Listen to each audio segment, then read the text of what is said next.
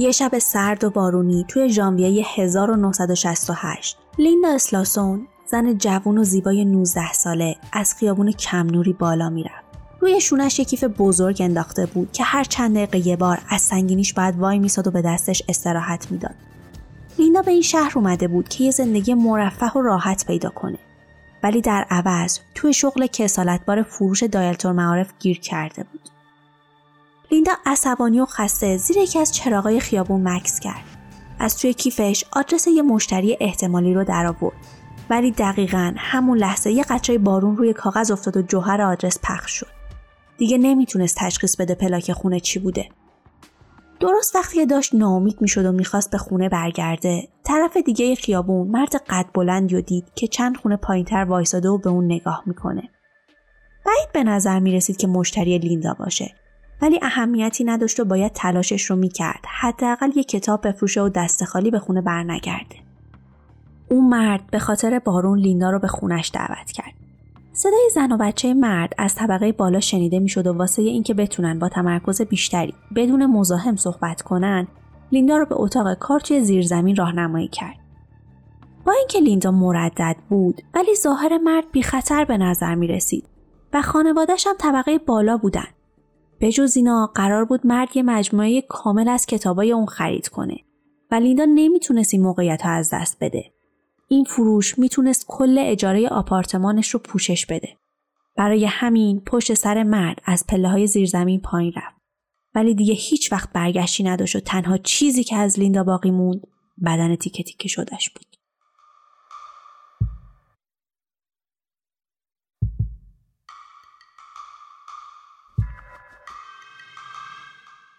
سلام من نفیسه هستم و امروز همراه دوستم شیوا داستان یه قاتل سریالی سادیسمی رو تعریف می‌کنیم.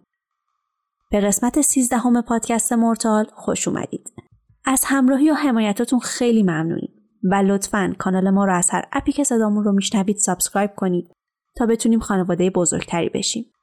فقط قبلش بدونید این اپیزود حاوی خشونت و توصیفات دلخراشی هست که ممکنه برای بعضی مناسب نباشه.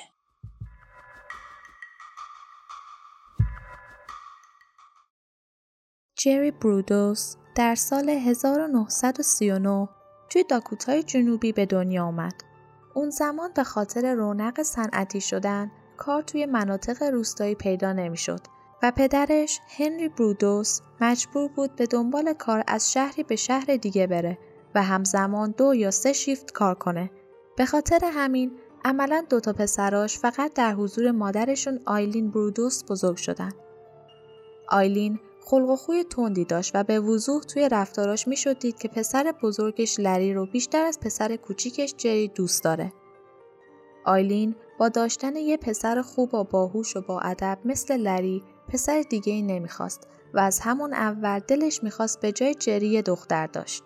از اونجایی که جری پسر متولد شده بود کل زندگیش با نفرت مادرش ازش بزرگ شد. اونم چیزی که کاملا از کنترل و خواست اون خارج بود. به گفته بعضی از جرمشناسا بعضی وقتا قاتلای زنجیره‌ای با ترس عمیق ترد شدن مجبور به قتل میشن که ریششان به کودکیشون برمیگرده و به خاطر حس بیارزش بودن از سمت مادرشونه. کسی که توی کودکی از طرف مادرش ترد شده باشه ممکنه توی بزرگسالی به صورت ناخودآگاه به دنبال کشتن و نابود کردن هر کسی که اون رو به یاد مادرش بندازه باشه. ولی رابطه جری با مادرش فقط تیکه کوچیکی از پازل زندگی این قاتله. اولین چیزی که راجع به شخصیت جری وجود داره اینه که از همون بچگی شیفته لباس و لوازم آرایش زنونه به ویژه کفشای پاشنه بلند و لباسای زیر بود. توی پنج سالگی وقتی نزدیک سطل آشغال دم خونشون بازی می‌کرد یه جفت کفش پاشنه بلند چرمی دور انداخته شده پیدا می‌کنه. و اونو به خونه می‌بره و دائم پاش می‌کنه. وقتی مادرش آیلین این موضوع رو می‌فهمه اونو شدیداً دعوا می‌کنه و مجبورش می‌کنه که کفشا رو دو بندازه. ممنوع کردن پوشیدن کفشا برای جری تبدیل به یه تابو شد که کفشای پاشنه بلند را براش وسوسه انگیزتر هم می‌کرد. برای همینم جری به جای دور انداختن اونا رو پنهان می‌کنه و قایمکی میپوشه. ولی خب یه بچه نمی‌تونه چیزی رو از مادرش پنهان کنه وقتی آیلین کفشا رو پیدا می‌کنه حتی بیشتر از قبل عصبانی میشه و جری رو مجبور می‌کنه که کفشا رو بسوزونه و به سوختنشون نگاه کنه. جری از همون موقع فهمیده بود پوشیدن کفشای پاشنه بلند به عنوان یه پسر کار ناپسند و ممنوعیه و خشم آیلین فقط شعله های فتیش اون رو بیشتر می‌کرد.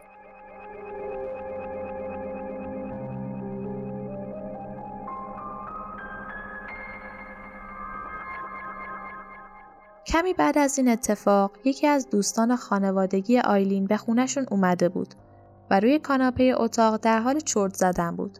همون موقع جری تلاش می‌کنه که کفشای پاشنه بلندش رو از پای دختر در بیاره. ولی وقتی دختر بیدار میشه و جری رو می‌بینه با پاش بهش لگد می‌زنه و با فریاد ازش می‌خواد که اتاق رو ترک کنه. و دقیقا همین لحظه یه ترک شدن دیگه اونم به خاطر کفش توی ذهن جری شکل می‌گیره. توی دوره نوجوانی جری خانوادش به خونه دیگه نقل مکان می‌کنن که همسایه جدیدشون چند تا دختر داره. و جری اغلب اوقات قایمکی به اتاق دخترها می‌رفت و با لباساشون بازی می‌کرد. علاقه اون به شورت، سوتیان و جورابای زنونه هم گسترش پیدا کرده بود. و کم کم جوری شده بود که حتی بعضی وقتا بعضی از وسایلشون رو میدوزید و با خودش به خونهشون می‌برد تا همیشه در دسترسش باشه. و به خاطر مادر سختگیریشم یاد گرفته بود که کجا و چجوری پنهان کنه تا دیگه هیچ کس بوی نبره. البته مهم اینو بگم که پوشیدن لباسای مربوط به جنس مخالف اصلا نشون دهنده بیماری یا جنایتکار بودن افراد نیست. بعد ببین cross-dressing یعنی همون پوشیدن لباسای زنونه برای مردا آرایش کردنشون و یا استایلای مردونه که دخترها میپوشن با بحث ترانسجندر یا تراجنسیتی خیلی متفاوته. تراجنسیتی به کسایی گفته میشه که هویت جنسیتی اونا با جنس و اندامهای جنسی که باهاش متولد میشن تفاوت داره. هیچ مدرکی هم وجود نداره که اثبات کنه جری ترانسجندر بوده و صرفا به وسایل زنونه و استفاده از اونا علاقه مند بوده. تقریبا از همون زمانی که جری کراس درسینگ یعنی پوشیدن لباسای زنونه رو شروع کرد، فانتزی های خشونت توی سکس و توی ذهنش پرورش می‌داد. قربانی توی ذهنش همیشه یه زن جوون بود که اون رو توی تونل یا یه گودال به دام مینداخت و از اونجایی که دختر هیچ راه فراری نداشت مجبور بود هر کاری که جری می‌خواد رو انجام بده. این فانتزی های تاریک و ترسناک با بالا رفتن سن جری بیشتر و بیشتر می‌شد تا اینکه در نهایت از کنترلش خارج شد و اولین جنایت خشونت آمیز جری برودوس توی سن 16 سالگی در سال 1955 اتفاق افتاد.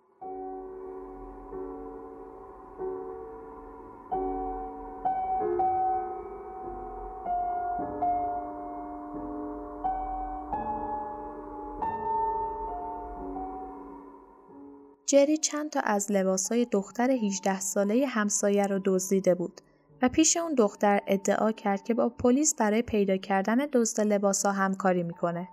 دختر همسایه رو برای صحبت راجع به وسایل گم شده و جزئیات به خونشون دعوت کرد. اونم دقیقا وقتی که مطمئن شده بود اون شب خانوادش بیرون هستن و خودش و دختر همسایه قرار تنها باشن. وقتی که دختر به خونشون رفت، جری از طبقه بالا اون رو صدا کرد تا به اتاقش بره. به محض اینکه دختر وارد اتاق شد، یه مرد با ماسک بزرگی روی صورتش و چاقویی توی دستش تهدیدش کرد. و مجبورش کرد که لباساشو در بیاره. ولی دختر همسایه احمق نبود و می‌تونست مرد نقابدار همون جریه ولی راه فراری نداشت. وقتی که دختر کامل لخت شد جری دوربینش رو برداشت و دختر رو مجبور کرد تا جس بگیره و جری ازش عکاسی کنه. و وقتی مرد نقابدار عکس گرفتنش تموم شد فرار کرد و از خونه بیرون رفت. دختر ترسیده سری لباساشو پوشید و تا اومد از پله ها پایین بره با جری روبرو شد. ولی این بار ماسکی به صورتش نبود و یه جوری رفتار می‌کرد که انگار دقیقا همین الان تازه به خونه برگشته. جری ادعا می‌کرد که یه غریبه اون رو توی انباری پشت خونهشون زندانی کرده بوده و تازه تونسته یه جوری خودش رو آزاد کنه و با کمال پررویی از دختر پرسید که کسی رو دور بر خونه دیده یا نه. دختر وحشت زده با ترس و لرز سرش به علامت منفی تکون داد و مثل برق از خونه بیرون رفت. دختر در نهایت چند ماه بعد این اتفاق رو به پلیس گزارش داد. ولی توی این فاصله جری فکر می‌کرد که اولین نقشه پلیدش بی نقص اجرا شده و همین بهش این شجاعت رو داد که دوباره کارش رو تکرار کنه و این سری خشونت بیشتری هم به کار ببره.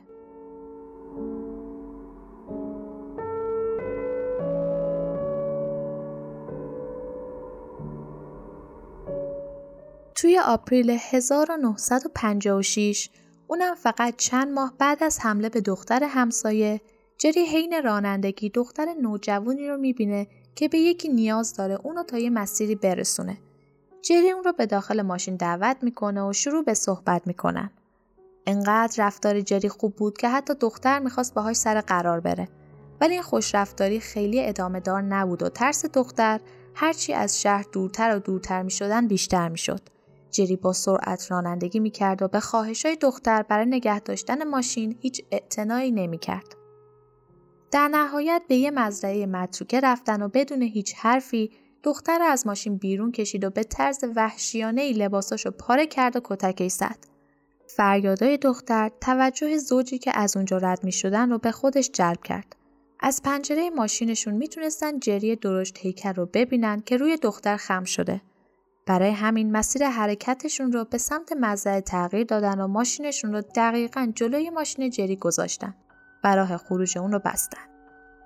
همین که زوج از ماشین پیاده شدن جری برگشت گفت که حین رانندگی دختر از ماشین بیرون افتاده و جیغاش به خاطر ترس و شوکه. دختر با سر و صورت خونی سرش رو تکون می‌داد و با چشمای نگران به زوج زل زده بود. انقدر درد داشت که حتی نمی‌تونست ترفی بزنه. برای زوج این داستان مشکوک بود و مشخص بود که قانع نشدن.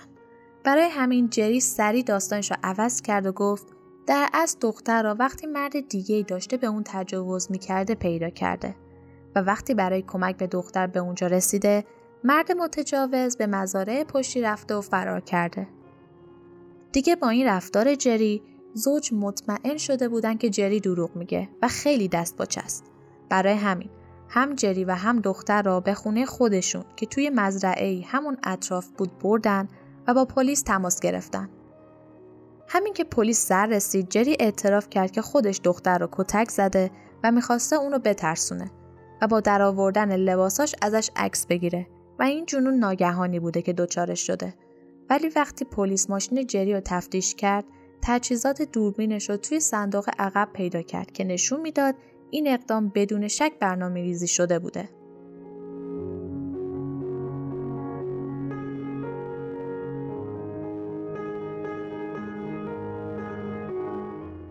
پلیس توی اتاق خواب جری جعبه مخفی شده یا پیدا کرد که توش پر از عکس لباس زیر زنونه و کفشای پاشنه بلند و عکسای برهنه دختر همسایه بود. جری ادعا می کرد که اون عکسا رو نگرفته و پسری که اونا رو گرفته جری رو مجبور به چاپشون کرده. هرچند پلیس متقاعد نشد و جری رو به جرم حمله و ضرب و شتم دستگیر کرد. با وجود خشونت بزرگی که انجام داده بود، جری هنوز 17 سالش بود و به بخش بازپروری نوجوانها فرستاده شد. روانپزشک مرکز بازپروری تشخیص داده بود که مشکلات شخصیتی جری بسیار فراتر از بقیه بچه های همسن و سالش بود و وقتی باهاش صحبت می‌کرد نوع تفکر و صحبتش با کارهایی که انجام داده بود زمین تا آسمون تفاوت داشت. برای همین دستور داد که اون رو توی بیمارستان روانپزشکی ایالت اورگن بستری کنن. ولی تنها بعد از چند ماه تشخیص داده شد که درمان شده و از بیمارستان مرخص شد و پاییز اون سال به دبیرستان برگشت. جری توی درسای فنی مثل صنایع دستی و الکترونیک سرآمد بود ولی متاسفانه شخصیت آرومش اون رو به یه فرد گوشگیر تبدیل کرده بود که دوست صمیمی نداشت و اغلب اوقات تنها بود. بعضی اوقات سعی می‌کرد که با هم کلاسی های دخترش گفت و گویی داشته باشه ولی اغلب بهش اعتنایی نمی‌کردن و اونو یه پسر رقت انگیز می‌دیدن. در سال 1959 توی سن 20 سالگی جری توی ارتش ایالات متحده ثبت نام کرد و برای آموزش های اولیه به کالیفرنیا فرستاده شد. از اونجایی که توی الکترونیک و وسایل ارتباطی مهارت داشت خیلی سریع توی بخش ارتباطات ارتش استخدام شد. ولی توی این مدت که خودش پیشرفت می‌کرد تمایلات و فانتزیای تاریک ذهنش هم پررنگ و پررنگتر می شدن. ولی احتمالا خود جریم از بابت این افکارش ناراحت بود. چون وقتی فانتزیای جنسیش رو با روانپزشک ارتش در میون گذاشت نه تنها هیچ کمکی بهش نشد بلکه از کارش هم اخراج شد و مجبور شد برای زندگی با مادرش به اورگن برگرده. آیلین که از بچگی هم خیلی به پسرش علاقه نداشت از دیدن اون کاملا ناامید شد و ترجیح می‌داد به جای اینکه توی خونه زندگی کنه فقط شبا توی انباری پشت خونه بخوابه و باقی مواقع هم چشمش به چشم جری نیفته. این عذاب عاطفی از طرف مادرش چیزی بود که یه بار دیگه تمام روح و روان جری رو به هم ریخت و باعث شد یه بار دیگه سراغ عادتهای قدیمیش بره و لباس و کفشای پاشنه بلند رو بدزده و بدتر از همه این بود که عادت تجاوز کردن رو هم از سر گرفت.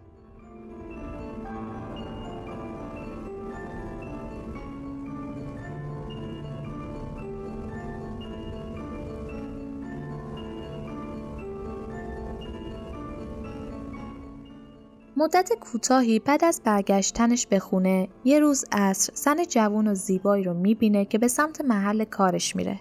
پیرهن قرمز زن اون رو سر ذوق میاره و باعث میشه دنبالش کنه.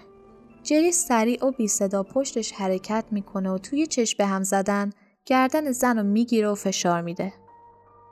انقدر فشار دستش رو زیاد می‌کنه که زن نیمه جون روی زمین میافته. درست همون موقع جری کفشش رو برمیداره و از اونجا فرار می‌کنه. علاوه بر فرار بینقصش از این لذت می‌برد که چقدر آسون به زن جوون غلبه کرده بود و اونو توی چنگش داشت. واسه همین کمی بعد به زن دیگه ای حمله می‌کنه و با وجود تلاشه و جنگیدن زن موفق میشه یکی از لنگای کفشش رو برداره. با وجود این روی شیطانیش تونه ظاهرش رو حفظ کنه و توی ایستگاه رادیویی مشغول به کار بشه. جری کارش رو دوست داشت و توی اون خیلی خوب بود. حتی تونسته بود با بقیه کارکنا ارتباط بگیره و دوست بشه. حتی یکی از این همکاراش برای جای قرار ملاقات جور می‌کنه.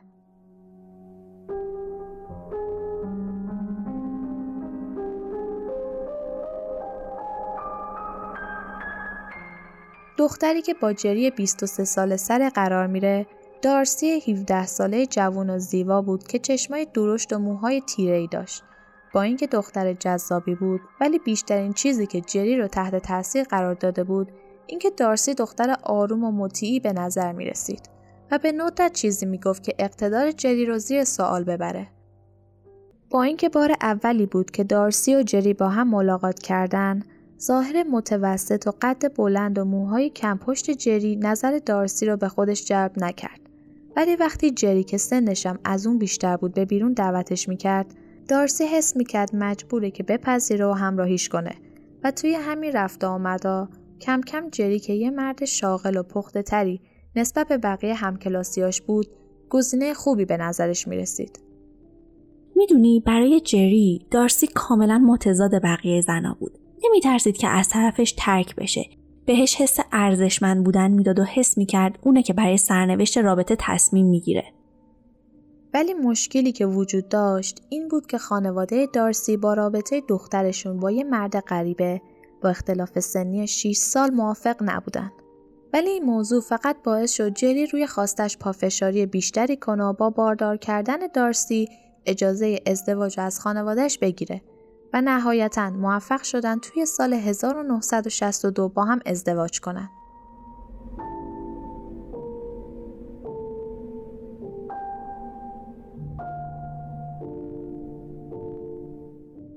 جری از این وصلت خیلی خوشحال بود. تمام خواستای خودش را توی روابط زناشویی اجرا می‌کرد و دارسی هم که قبل از جری با کس دیگه توی رابطه نبوده فکر می‌کرد که این خواسته طبیعی هستن و به همشون تن می‌داد.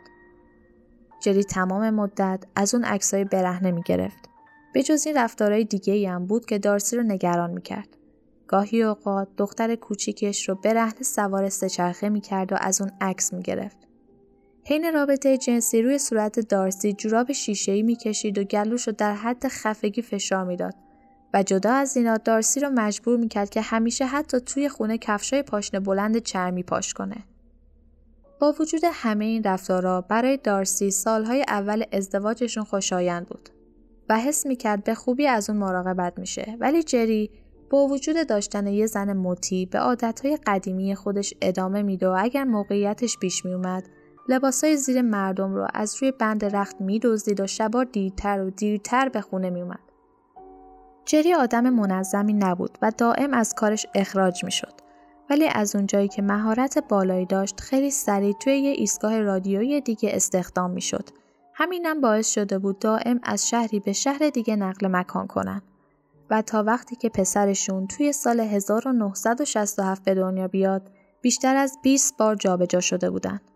جری از خیلی لحاظا باستاب پدر خودش بود.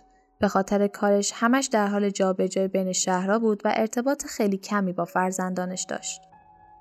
همینطور که سالها میگذشت دارسی بزرگتر و عاقلتر می‌شد و به خاطر رفتارهای خودخواهانه جری هر روز هم از نظر عاطفی و هم از نظر جنسی بیشتر و بیشتر ازش فاصله می گرفت. واسه همین بعضی وقتا جری خودش رو به مریضی می‌زد و حتی از هوش می‌رفت توجه دارسی رو به خودش جلب کنه. این طلاق عاطفی وقتی شدت گرفت که دارسی عکسای همسرش رو که لباسای زیر زنونه دزدی پوشیده بود پیدا کرد. از اونجایی که نمی‌خواست باور کنه واقعی هستن انداختشون دور و هیچ وقت راجبشون به جری چیزی نگفت. ولی انکار دارسی نمی‌تونست واقعیت شوهرش رو عوض کنه و جری هر روز بیشتر غرق خیال پردازی های تاریکش می‌شد و به یه حیولای غیر قابل کنترل تبدیل می‌شد.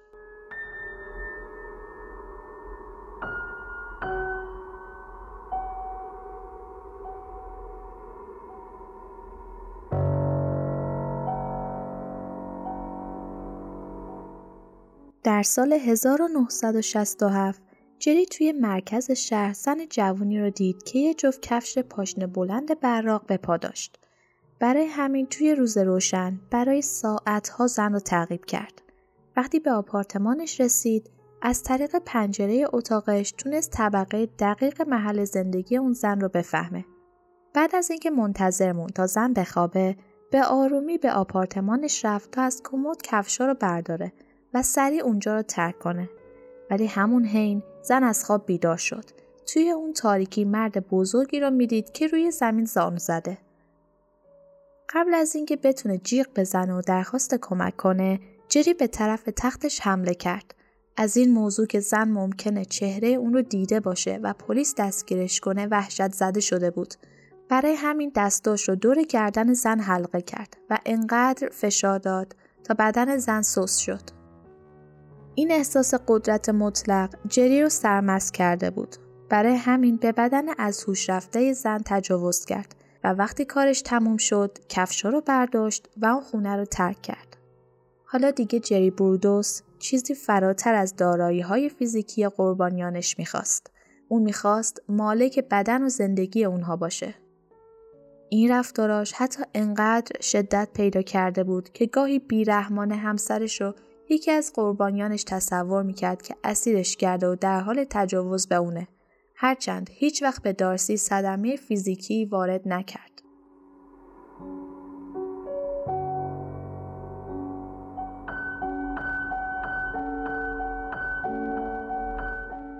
جری وقتی 28 سال داشت، لیندا اسلاسون 19 ساله که فروشنده کتاب های دایرت المعارف بود و توی یه شب بارونی ملاقات کرد.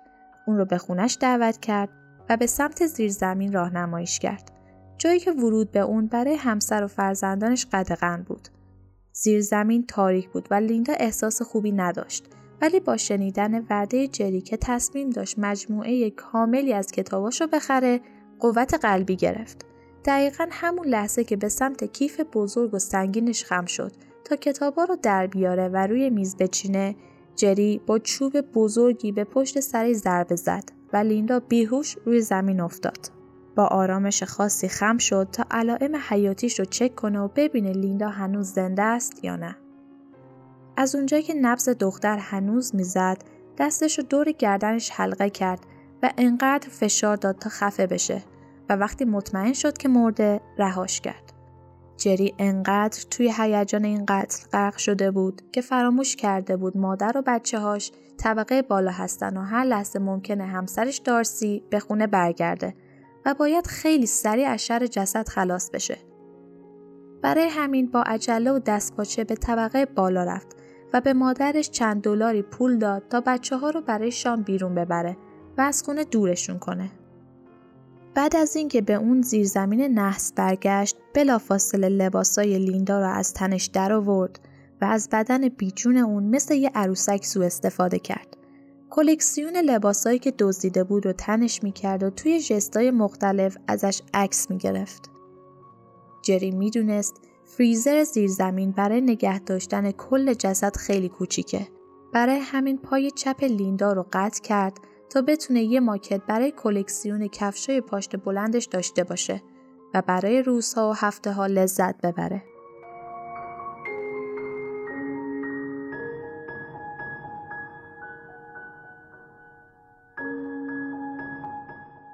اون شب وقتی خانواده جری خوابیدن قایمکی با جسد بیپای لیندا از خونه بیرون رفت و تا ساعت دو شب به سمت شما رانندگی کرد. وقتی به پل سنت جان رسید ماشینش رو کنار خیابون پارک کرد و جوری تظاهر کرد که ماشینش پنچر شده. زیر یکی از چرخها هم جگ گذاشت. ماشین ها از کنارش میگذشتن و هیچ کدوم از جسدی که توی ماشین بود خبردار نمی شدن.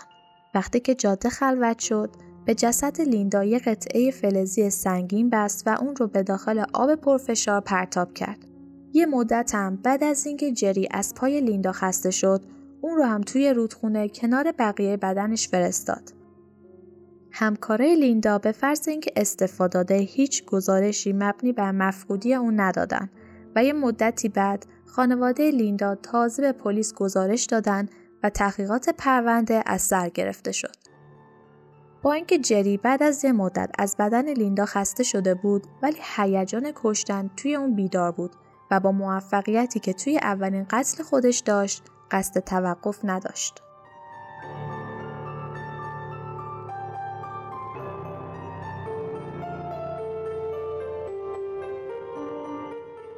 ده می 1969 یه آخر هفته عالی برای ماهیگیری بود. برف روی کوه ها کم کم آب می شدن و رودخونه رو پر از آب کرده بود. ماهیگیری به تنهایی توی آب سرد وایستاده بود و به دنبال جای مناسبی بود که قلابش رو رها کنه. در همون حین نگاهش به پایین رودخونه میافته که چیزی بزرگتر از ماهی توی آب می‌بینه. از روی رنگش به نظر نمیومد سنگ یا تکه چوبی باشه. از اونجایی که حسابی کنجکاویش تحریک شده بود، چوب ماهیگیریش رو کنار می‌ذاره و با وجود جریان پرفشار آب به سمتش حرکت می‌کنه. ولی دقیقا درست همون لحظه ای که روش خم میشه با دست اون رو از زیر آب در میاره وحشت زده عقب میره. اون جسم جسد رنگ پریده زنی بود که موهاش روی آب شناور بودن و از صورت خاکستری و پف کردش مشخص بود که مدت زیادیه که مرده و توی آبه. با وجود چیز سنگینی که به بدنش وصل بود تا اونو زیر آب نگه داره معلوم بود که یه خودکشی ساده نیست و داستان بزرگی پشت این جسده. ولی چیزی که ماهیگیر نمی‌دونست این بود که این زن فقط یکی از قربانیان قاتل زنجیره شهر هست و قرار به زودی جسدهای بیشتری توی آب پیدا بشه.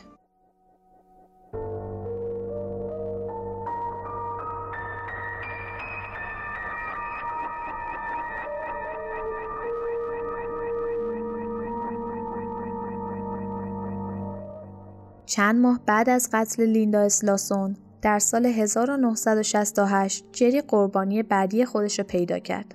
جن سوزان ویتنی دانشجوی 23 ساله دانشگاه اورگن بود. ویتنی دختر قد بلند و لاغری بود که چشمای آبی درشتی داشت. از اونجایی که از خونشون تا دانشگاه فاصله زیادی حدود 100 مایل بود برای همین بعضی مواقع پیش می اومد که بین راه کسی را سوار کنه و باهاش هم سفر بشه. 26 نوامبر یکی از روزای عادی بود که ویدنی بعد از دیدن و وقت گذروندن با دوستای دانشگاهش تصمیم می‌گیره به سمت خونشون برگرده. ولی یه جایی توی اون بزرگراه برای همیشه ناپدید میشه. وقتی چند ساعتی از موقعی که قرار بوده ویدنی به خونه برسه میگذره و خبری ازش نمیشه دوستان و خانوادش خیلی نگران میشن و اولین زنگ خطری که توی ذهنشون به صدا در میاد اینه که احتمالا ویدنی کسی رو که نباید بین راه سوار کرده. چند روز بعد ماشین ویدنی توی یکی از استراحتگاه های بین جاده پیدا میشه.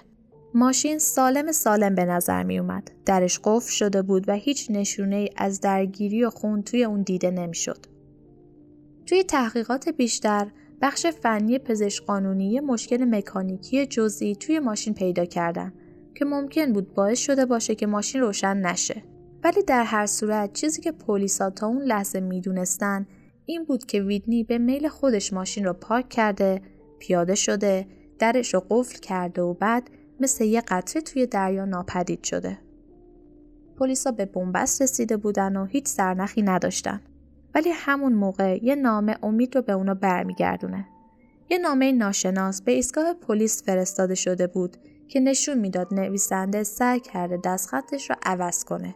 توی نامه ادعا کرده بود وقتی ویدنی ماشینش رو رها می کرده اونجا بوده و شاهد ناپدید شدن اونه.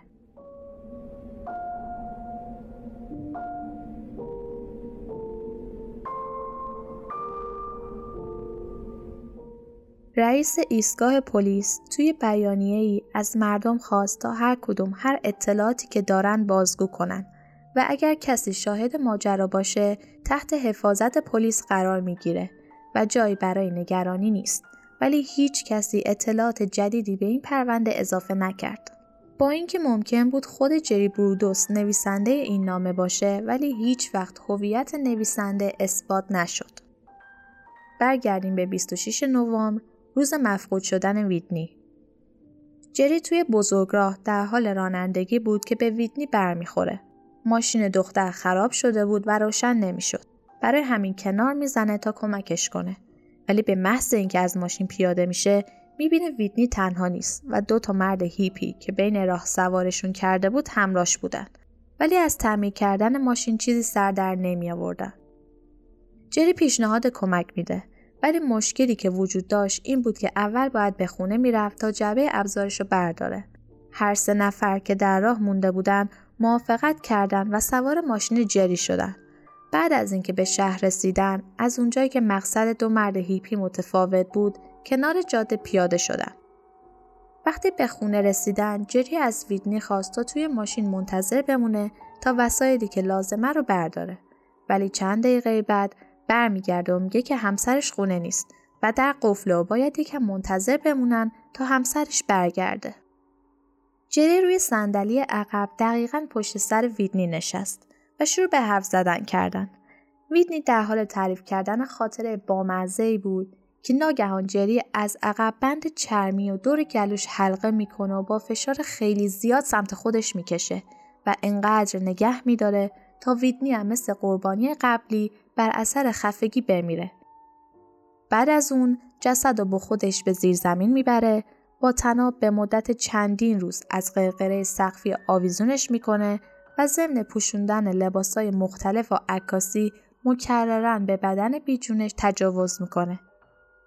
بعد از اینکه کارش تموم میشه یکی از سینه های ویدنی رو می‌بره تا به عنوان یادگاری برای خودش نگه داره و بدن ویدنی و پای گندیده شده لیندا رو مثل بار قبل به یه قطعه فلزی سنگین میبنده و توی رودخونه میندازه.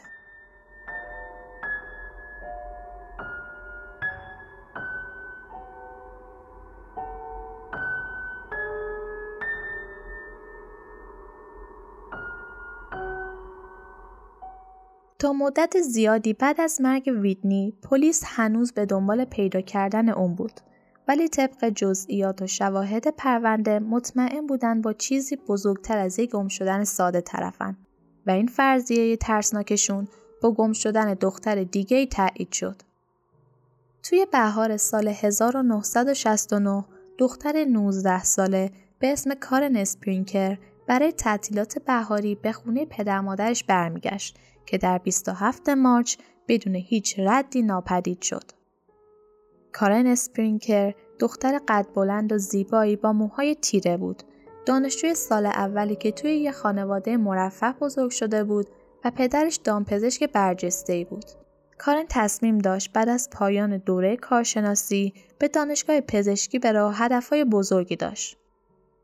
اون روز قرار بود با مادرش توی رستوران یه فروشگاه ملاقات داشته باشه ولی وقتی دیر کرد والدین نگرانش به دنبال اون گشتن.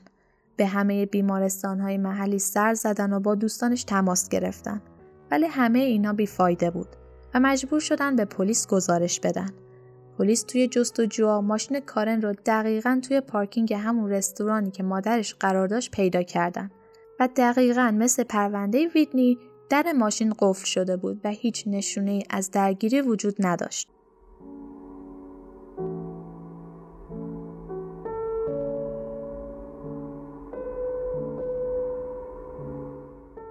آگهی گم شدن کارن توی همه شهر چسبونده شده بود و همه منتظر خبری بودن تا اینکه دو تا دختر دبیرستانی چیز مهمی برای گفتن داشتن. از اونجایی که توی روزنامه خونده بودن این دختر از توی پارکینگ فروشگاه دزدیده شده یاد برخورد عجیبی که داشتن افتادن و سریع پلیس رو در جریان گذاشتن. اون روز دخترها داشتن بعد از خرید سوار ماشینشون می شدن که یه زن قد بلند که لباس مجلسی پوشیده بود و کفشای پاشنه بلندی پاش بود توجهشون رو به خودش جلب می‌کنه. زن قد بلند نگران و مضطرب به نظر می رسید ولی هرچی نزدیکتر شدن فهمیدن چیزی که حتی اون صحنه رو عجیبتر هم کرده بود این بود که اون زن قد بلند در اصل مرد درشتی بوده که لباس زنونه پوشیده.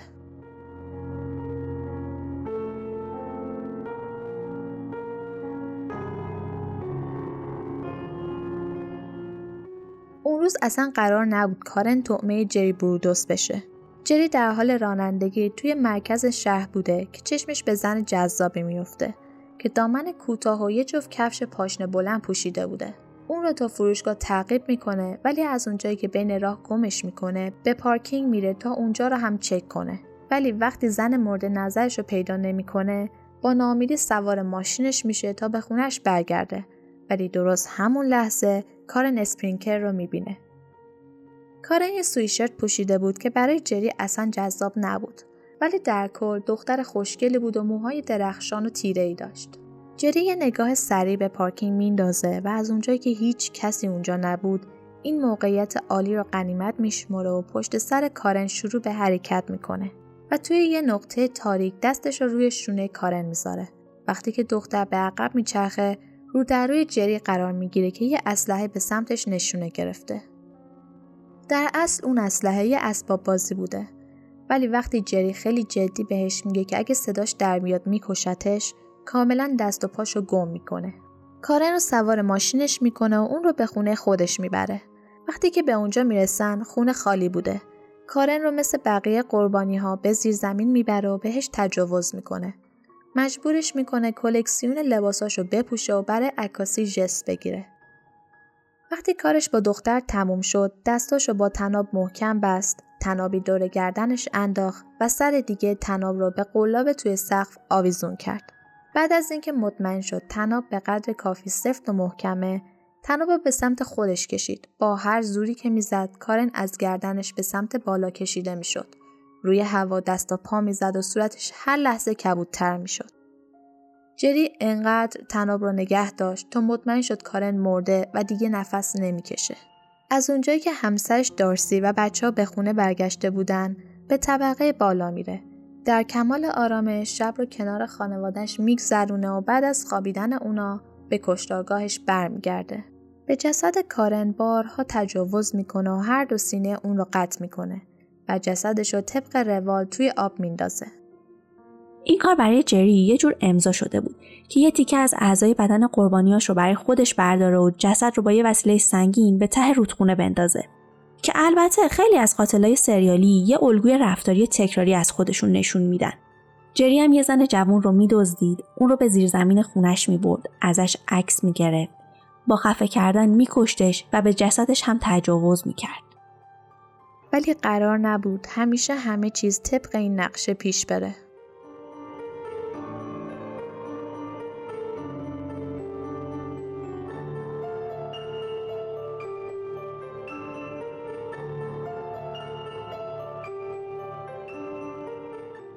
توی یکی از روزهای آپریل 1969 جری توی محوطه دانشگاه پورتلند پرسه می‌زد که با شارون وود 24 ساله برخورد کرد.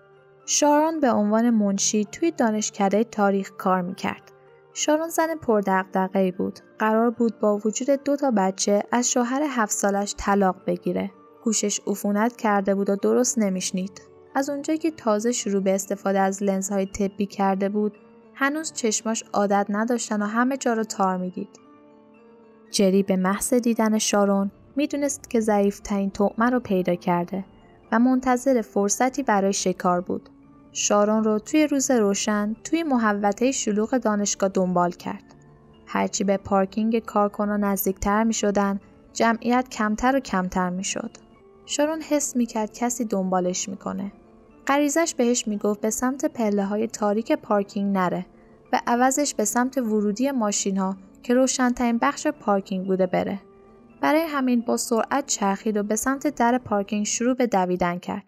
توی چند قدمی ورودی بود که ضربه محکمی به شونش می‌خوره و با مردی که اسلحه توی دستش داشت چشم تو چشم میشه. جری برودوس طبق برنامهش تفنگ اسباب بازیش رو محکم توی دستش می‌گیره و شارون رو تهدید می‌کنه که اگر صداش در بیاد شلیک می‌کنه. ولی شارون نمی‌خواست بازیچه جری بشه و با بلندترین صدایی که می‌تونست جیغ کشید و شروع به عقب رفتن کرد.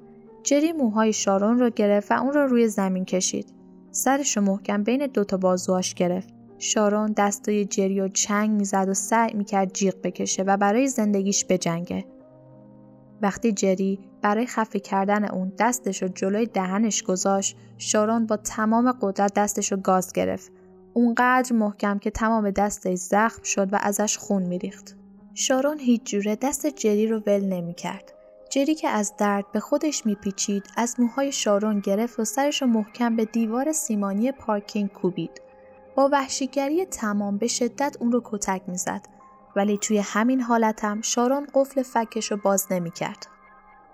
تا اینکه از گوشه چشم با همون دید تاری که داشت حس کرد ماشینی بهشون نزدیک میشه. برای همین دست جری رو ول کرد. جری هم که چاره جز فرار نمی‌دید تفنگ اسباب بازیش رو برداشت و با نهایت سرعت اونجا را ترک کرد. شارون به شدت آسیب دیده بود ولی اونقدر خوششانس بود که بتونه زنده بمونه. ولی این شکست برای جری قابل تحمل نبود و دنبال این بود که به سرعت کسی رو جایگزین تومه از دست داده خودش بکنه.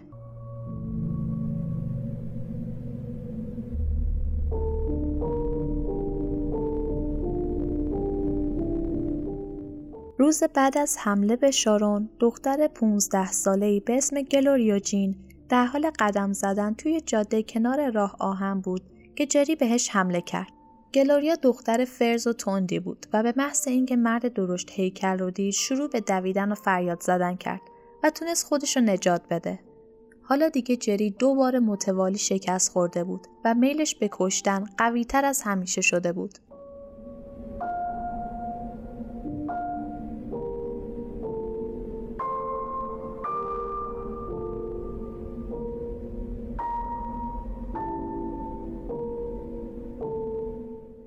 توی 23 April لیندا سیلی 22 ساله به مرکز خرید محلی رفته بود تا برای تولد دوست پسرش کادویی بخره. لیندا دختر زیبا و ریزه‌ای بود که ماشین فولکس واگن قرمز می‌روند و بلافاصله توجه جری به خودش جلب کرد. جری توی پارکینگ منتظرش موند تا برگرده ولی این بار یه نقشه کاملا جدید داشت. اون تا April 1969 سه نفر را به قتل رسونده بود و از اونجایی که برای قتل چهارم دو بار شکست خورده بود تصمیم داشت این بار تاکتیک جدیدی رو امتحان کنه. وقتی که دختر با دستای پر از کیسه های خرید به سمت ماشینش برمیگشت جری بهش نزدیک میشه ولی این بار به جای نقشه همیشگی که یه اسلحه اسباب بازی در می آورد یه نشون پلیس قلابی نشون داد و به لیندا گفت که متهم به دوزی از مغازه هاست. با وجود اینکه لیندا رسید خرید تک تک چیزایی که خریده بود رو به جری نشون داد ولی جری اصرار کرد که دختر باید اونو تا ایستگاه پلیس همراهی کنه و اونجا اظهارات و مدارکش رو تحویل بده. لیندا هم بدون سوال دیگه سوار ماشین شد. حتی وقتی که جری به سمت خونش که توی حومه شهر بود می‌رفت لیندا چیزی نگفت و نقشه جری خیلی عالی پیش می‌رفت. جری ماشین رو توی گاراژ پارک کرد و حین بیرون اومدن با دارسی که فکر می‌کرد با بچه ها بیرونه روبرو شد. جری دستش رو به نشونه سکوت رو به لیندا کرد و بهش اشاره کرد تکون نخوره.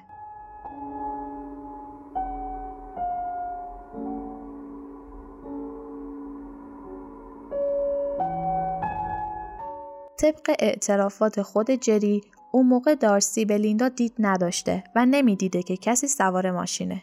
برای همین با همسرش به داخل خونه رفت و از اونجایی که میز حاضر بود همراه خانوادهش شام خورد. بعد از غذا وقتی به گاراژ برمیگرده می‌بینه که کل مدت لیندا توی ماشین منتظرش مونده بوده. اون رو از ماشین پیاده می‌کنه و قایمکی زیر زمین می‌بره. اون موقع بود که دیگه لیندا بو برده بود که یه جای کار میلنگه و شروع به تقلا کرد تا از دست جری خلاص بشه. لیندا یه شناگر حرفه‌ای بود که بدن ورزیده‌ای داشت ولی زور جری درشت هیکل به زور دختر چربید و اون را خفه کرد. با اینکه به جسدش تجاوز کرد ولی از اینکه قبلش مقاومت کرده بود خشمگین بود که می‌خواست حتی شده از بدن بیجونش هم انتقام بگیره. جسد لیندا رو از سقف آویزون کرد. تمام لباساش رو در آورد و زیر دندههاش دو تا سوزن متصل به سیم برق فرو کرد و اون رو به جریان برق وصل کرد. جری امیدوار بود جسد دختر تحت تاثیر جریان برق منقبض بشه و واکنشی نشون بده ولی با یه آزمایش شکست خورده روبرو شد. در نهایت هم بعد از اینکه یه روز کامل جسد دختر رو توی زیرزمین خونش نگه داشت اون رو هم به ته رودخونه انداخت. ولی چیزی که جری فکرش رو نمی‌کرد این بود که قرار بود جسد لیندا خیلی زود به روی آب بیاد.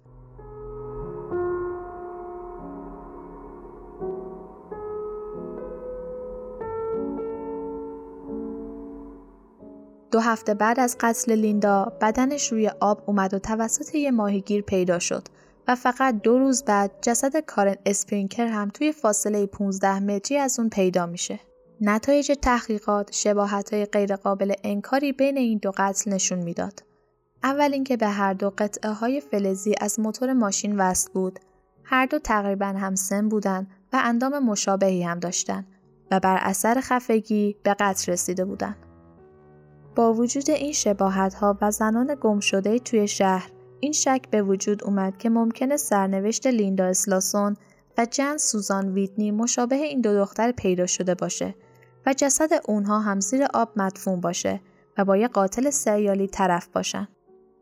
همین جور که تحقیقات بیشتری انجام می‌شد، جری اخبار پیدا شدن این جسدها را از روزنامه محلی دنبال می‌کرد اینکه دست پلیسا به جای بند نبود اون رو جسورتر می‌کرد تا اینکه توی می 1969 رندان به اتاقهای خوابگاه دختران زنگ می‌زد و با این دروغ که یه دامپزشک هست اونا رو تحت تاثیر قرار می‌داد و به بیرون دعوت می‌کرد. بعضی از این دخترها قبول می‌کردن ولی بعضیاشون هم مشکوک بودن. تا اینکه یکی از این دخترها که با جری سر قرار میره به ایستگاه پلیس میره و گزارش این مرد عجیب رو میده تعریف می‌کنه که اون مرد دو تا دستش رو روی شونه های دختر می‌ذاره و حین ماساژ دادن ازش می‌خواد که وانمود کنه غمگینه. بعد ازش می‌خواد به دو جسد پیدا شده از رودخانه فکر کنه و قبل از خدافزی از دختر می‌پرسه که چرا قبول کرده به دیدن اون بیاد و آیا از اینکه ممکن بوده مرد اون رو به خونش بر نگردونه و به جاش توی رودخونه خفش کنه نترسیده؟ وقتی پلیس راجع به مشخصات مرد می‌پرسه دختر اون را قد بلند، هیکلی، موهای بور و نازک و صورت ککمکی توصیف می‌کنه و همین توصیف ساده جری رو به دام میندازه.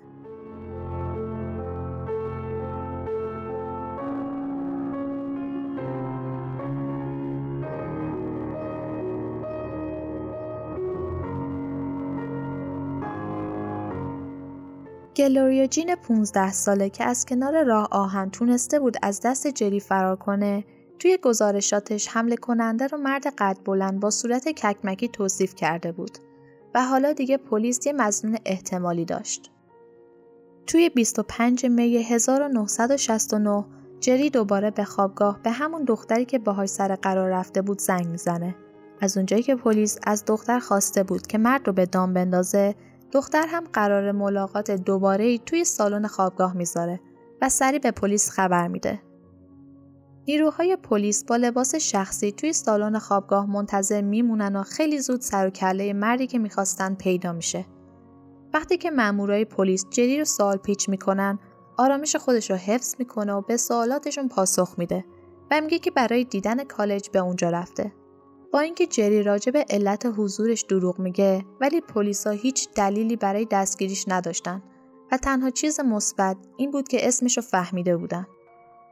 وقتی تحقیقات بیشتری راجع به گذشته جری انجام دادن، متوجه سابقه رفتار خشونت آمیز اون با دخترها و سابقه بستری توی بیمارستان روانی شدن. هرچی بیشتر زندگی جری رو بررسی می‌کردن، متوجه شباهت های اون با قاتل مد نظرشون می شدن. محل زندگی و کار جری نزدیک آخرین جایی که قربانی ها دیده شدن بوده. توی گاراژ خونه جری گره های تنابی که مشابه گره های اجساد بود دیده می‌شد ولی هنوز هیچ مدرک موثقی وجود نداشت که جری را قاتل اعلام کنند و اون را دستگیر کنند.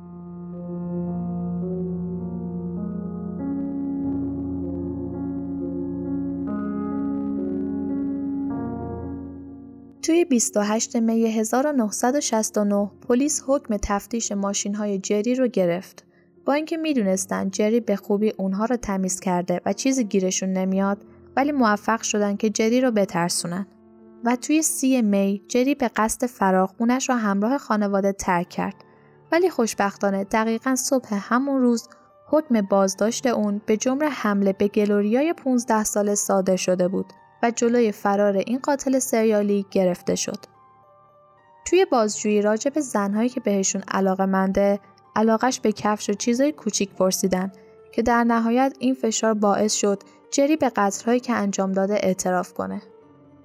در نهایت هم در 27 جون 1969 به دلیل قتل کارن اسپرینکر، سوزان ویتنی و لیندا سیلی به حبس ابد محکوم شد.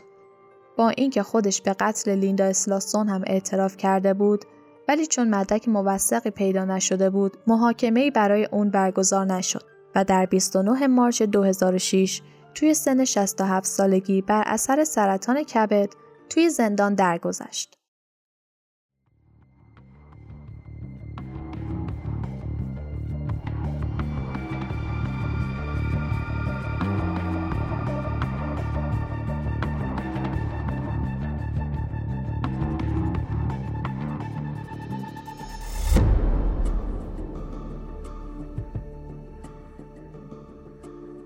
از اینکه ما رو تا پایان این اپیزود همراهی کردید خیلی متشکریم. امیدواریم لذت برده باشید و پادکست مورتال رو به دوستانتون پیشنهاد کنید. لطفا حتما نظرتون راجع به این اپیزود رو با ما در میون بذارید و فراموش نکنید که توییتر و اینستاگرام پادکست مورتال رو برای دیدن مطالب جدید و تصاویر و مدارک جرم فالو کنید. تا قسمت بعد فعلا